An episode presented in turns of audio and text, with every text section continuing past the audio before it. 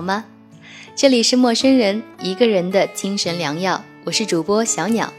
今天我要为大家带来一本书，书的名字叫做《小鸟睡在我身旁》，作者离歌。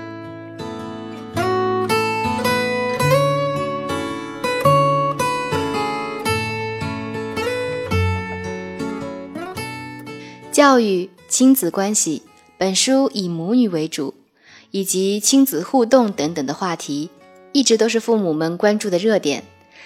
怎样才能更好的和孩子相处？怎样才是真的对孩子好？知识教育下，怎样才能够培养孩子的兴趣？怎样处理好母女之间的关系？很多很多的问题，在本书中，作者都有自己的思考，可以引发讨论或者共鸣。在人人追求不凡的时代里，发现平凡中的美感，普通中的闪光，让每一个焦虑的父母获得面对惊慌的勇气。今天就为大家分享本书中的一篇《小鸟睡在我身旁》。另外提醒大家，收听本期节目有福利哦！关注我们的微信公众号 m m o o f m，或者搜索“陌生人”找到我们。声是声音的声，不是生猴子的生哦。当你看见两颗红色小药丸的图标，点击关注就可以成为我们的耳朵啦。然后回复“我要书”三个字，就有机会免费获得本期的赠书哦。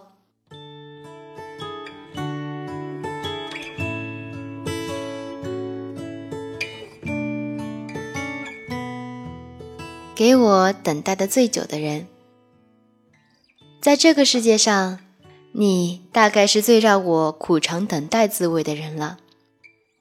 结婚第二年，我就发现自己很难正常怀孕，属于有排卵障碍的原发性不孕，是比较难怀孕的一种。有阵子要做理疗，每天转车两次，从城东北穿过城市，到达位于城西南的医院，爬上二楼。躺下，装上器械，调整振动频率，感受着机器满怀激情地按摩着我的卵巢。旁边是病友在护述病史，除了耳边的、身边的，还有头顶上的三楼，整整一个楼层都躺着保胎的高危病人，连鼻孔里也全是药味儿。朋友们总是不明白为什么我认得很多中药，其实这都是那时候在医院的窗口格物致知的。后来我终于怀孕了，眩晕、恶心，加上验孕棒上的两道线，我还是不敢相信。五年之后，你真的来了。我又跑到医院加做了 B 超。医生很快的找到了一个长圆形的孕囊，那是我与你初次见面。满三个月后去见小卡，又一次见到你。医生指着 B 超哈哈大笑说：“瞧瞧，这个小家伙还翘着二郎腿呢。”这是你第一次以具体的生物形态出现。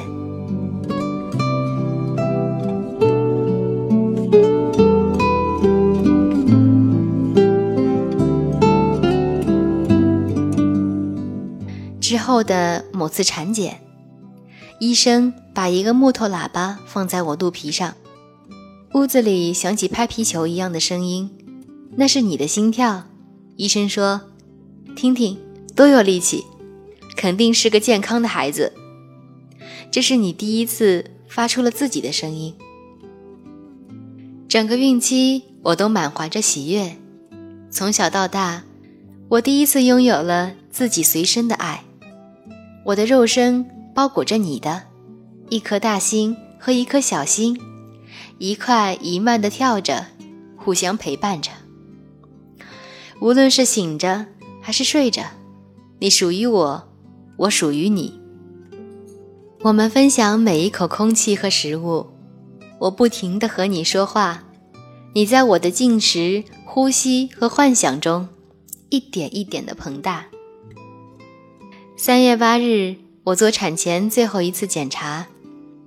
女医生说：“要是今天出来，就能过节了。”那一刻，我就知道你是我的同性。我欣喜若狂，想着我就要有个女儿了。将来我们手挽手，心贴心的走在大街上，一起选衣服、逛书店，一直到你出生后，护士把你塞到我怀里，我还根本不敢抱你这个柔弱无骨的大肉虫。接着是指导哺乳，你大概是饿极了，上来就狠狠地咬我。奶奶把我的乳头拼命地往你嘴里塞。而每天早晨，护士会让所有病人分开双腿，用水壶装的温水直接冲洗切口。乳房和下体一下子从优雅的审美器官、示爱的情感器官，沦为可围观的生理器具。你给我带来的，是汹涌而至的惨痛和难堪。而作为食物出现的红彤彤的婴儿，你呀。和我用精神处理过的那个甜甜的小天使，好似也相去甚远。母亲和孩子都不是天生的，我们都花了很多的时间才适应了对方的存在，消解了陌生感，在最原始的生理关系上，衍生出依赖、排斥和爱。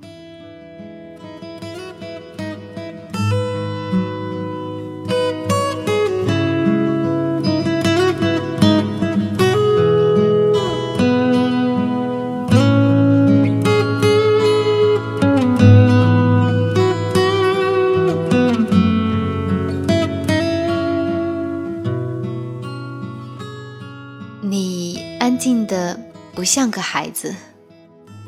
从婴儿期起，除了肚子饿和尿布脏，你很少哭叫，以至于邻居都不知道我家有个婴儿。后来我把你抱出去晒太阳，他们都被吓了一跳，说是都没有听到过有婴儿哭呀。有天夜里我失眠，突然发现小小的你也醒着，含着手指。眼睛亮亮的，看着天花板，不哭也不闹。你在想什么呢？难道一个婴儿也有内心世界吗？你三岁时，家里官司打得最是激烈，我焦灼的整夜无法入睡。你用小小的胳膊搂住我说：“没什么好怕的。”你以为我失眠是怕动画片里的大怪兽？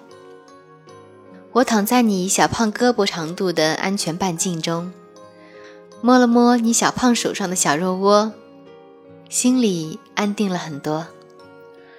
不管怎么样，我还有你呀。到你十岁，你就捏了个大白，放在台灯上陪伴依旧失眠的我。长大以后。你还是很安静，看会儿书，画会儿画，就去看电视，声音悬得小小的，看到开心处，笑声也是小小的。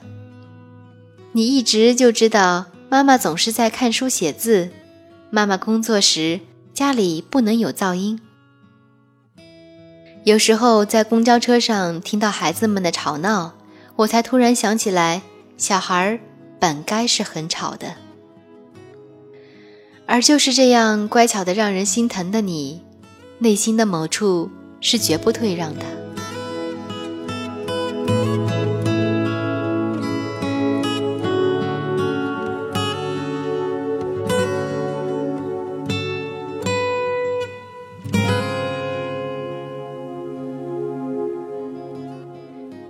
你最喜欢小鸟。你总说希望自己是只鸟，因为它们很美丽，还自由。家里呀，到处都是叔叔阿姨们寄过来的鸟类的书、鸟的图册、鸟的杯子、鸟的项链，还有石头鸟，还有外公专门给你养的小黄鸟。你最最心爱的是有一次我们去苏州旅行时买的小雌鸟。因为太喜欢，天天随身带着，结果弄丢了。为了安抚你，我们又去苏州找那只鸟。我们下火车，坐着一路公交车去观前街，在分岔繁复的路口逡巡，找了很久，你眼睛里的希望明明灭灭，最后终于找到了那家店。我心里不停地发愿，推开门，走过绿植和杂嘎风的植物架。我记忆中小雌鸟的摆放处还有它的同类产品，一切如前。可是，鸟类产品已经被玩偶取代了。你的眼圈变成了淡红，那种幅度是只有我这个妈妈才能够发现的情绪涨幅。你不会哭出来，接下来还会若无其事的说说笑笑，因为怕妈妈伤心。一直到那圈淡红褪去，我很想开口说点什么，被你的微笑拦住了。我发现我对你的鸟和忧伤都无能为力，也无法介入。你要独自消化那悲伤。你拒绝我的情感援助。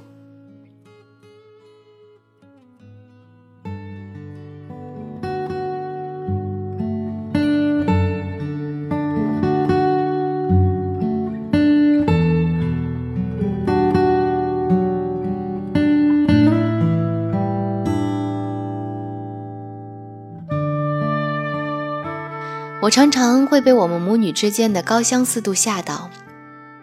一本杂志上的心理测试，一共二十题。我和你有十九道题的选择都是一样的。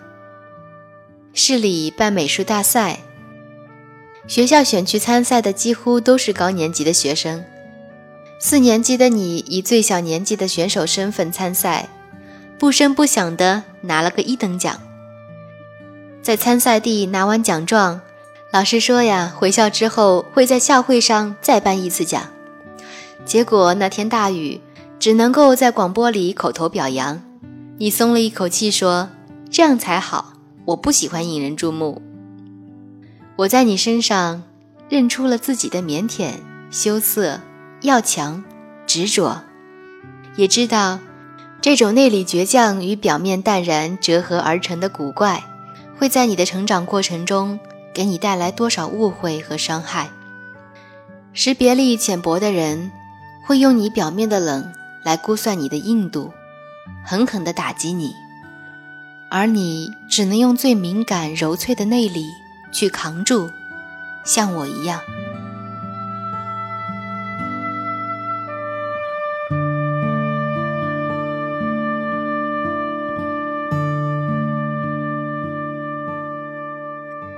新书打算用你的作品做插画，我爱阿姨过来帮我选。我和外婆在家里翻找，每个柜子里都有你散落的作品。最后汇集成堆的时候，我被作品的数量感动了。你是这么喜欢画画，从不太会说话开始，就每天在用执着的线条勾勒内心的世界。随着勤奋的练习，那些线条也越来越茁壮，最后渐渐能有力地表达你想说的。我爱阿姨不停地问我：“皮画的这是什么？”我赶紧审视画面，似乎是一个男孩抓着什么在往上爬。我爱阿姨想了一下，说：“这好像是个男孩，爬上长颈鹿的脖子。”再救一个公主啊！我真没有想到你心里还有这样浪漫的情怀。我和我爱阿姨像两个没有线索的侦探，努力地猜测着你的心思。我爱阿姨又指着一张画问：“这是什么鸟？”我说：“回家查看鸟的手册吧。”你对动物很有研究。我自己呀倒是比较模糊。跑去向原创者求证你笑了一下说那些都是我想象出来的每只鸟都有名字和故事的呀。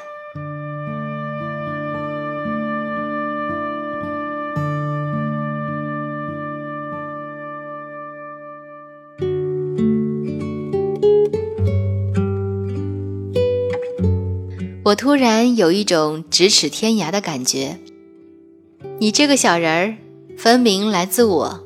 我能够识别你身上的每处细节的来处。你笑时露出还没脱落的寥寥几个乳牙，它们在母腹中长成，消耗了我体内大量的钙质，让我常常在夜里被抽筋痛醒。我认得你细长上翘的月牙眼，那是我初恋的萌动。你爸爸有一双一模一样的眼睛，可是你又完全不属于我。你有自己丰富广袤的内心世界，像雨前的大海一样，饱含氤氲的诗意，也像雨后的草原一样植被蓬勃。因为你，我突然发现爱的秘密。原来，当你越来越属于自己，貌似越来越远离我的时候，我们才是真正的亲近。而我如果试图控制、管理、强迫你活在我的评分和教学体系之内，只会让眼前的你在心里拔脚狂奔而去，离我万里。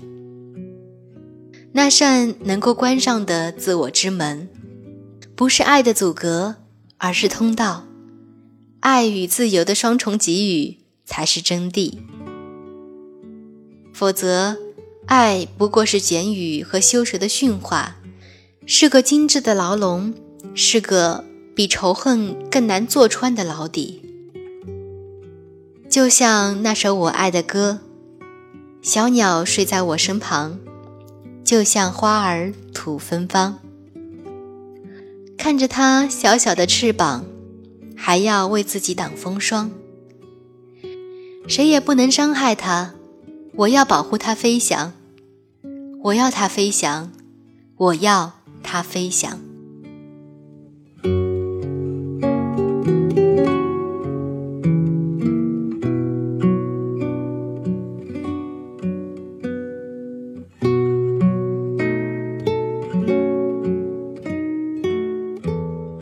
今年你十岁，从出生时就开始为你写的笔记，从此要停下了。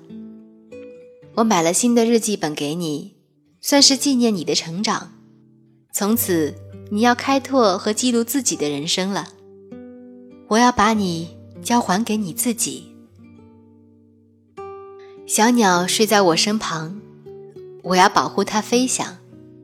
保护是父母惯常的动作，而父母往往忘记了更重要的。